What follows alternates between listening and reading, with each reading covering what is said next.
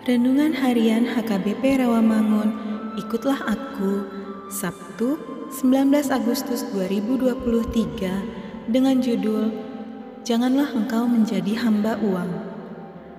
Bacaan kita pada pagi hari ini tertulis dalam Injil Markus pasal 8 ayat 27 sampai 33. Dan bacaan kita pada malam hari nanti tertulis dalam Injil Yohanes pasal 10 ayat 11 sampai 18.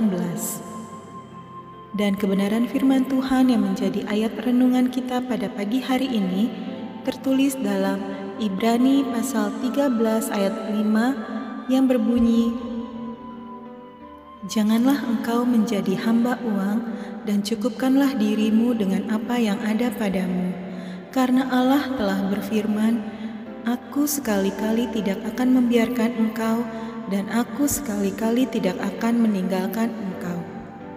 Demikian firman Tuhan. Sahabat, ikutlah aku yang dikasihi Tuhan Yesus.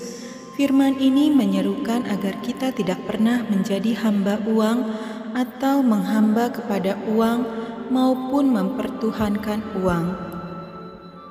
Kiat utama untuk tidak menjadi hamba uang adalah dengan mencukupkan diri dengan apa yang ada pada kita. Namun, itu bukan berarti kita menjadi benci dan antipati dengan uang.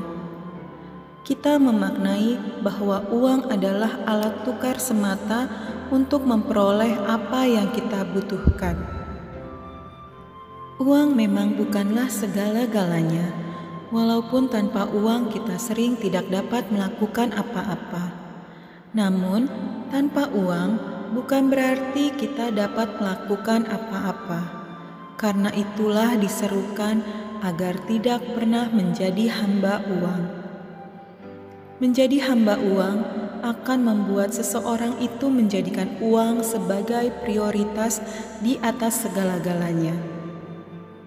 Orang yang menjadi hamba uang akan bertindak menyingkirkan apa pun demi uang.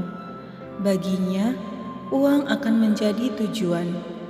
Bahkan, Tuhan pun dianggap lebih rendah daripada uang. Orang seperti itu ibarat meminum air asin, akan selalu merasa haus, padahal tubuhnya sudah kelebihan garam. Atau laksana seekor lintah yang menghisap darah dia tidak pernah berkata cukup, meski perutnya sudah membesar dan membuncit. Akhirnya, lintah itu akan jatuh sendiri dan menemukan kejatuhannya. Tertulis dalam Amsal pasal 30 ayat 15. Maka, tetaplah belajar mencukupkan diri dengan apa yang ada pada kita masing-masing. Bersyukurlah dengan segala berkat dan pemberian Tuhan yang ada padamu Percayalah, Tuhan tidak akan pernah membiarkan dan meninggalkan kita. Amin. Mari kita bersatu dalam doa. Ya Tuhan, tolonglah aku untuk tidak jatuh jadi hamba uang. Berilah aku hikmat untuk senantiasa mencukupkan apa yang ada padaku. Amin.